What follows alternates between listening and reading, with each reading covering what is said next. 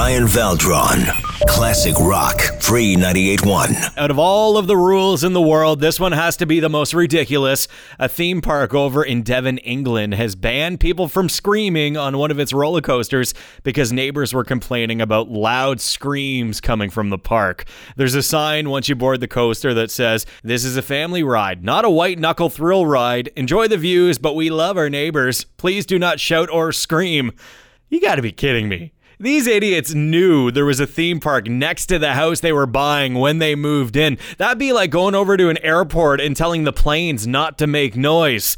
Uh, if you ever have a chance to ride this coaster over in England, please do me a favor. Scream your head off while flipping the bird at the world's most idiotic neighbors. The Ryan Valdron Show. Excuse me. A little quiet, please. Classic Rock. Free 98.1.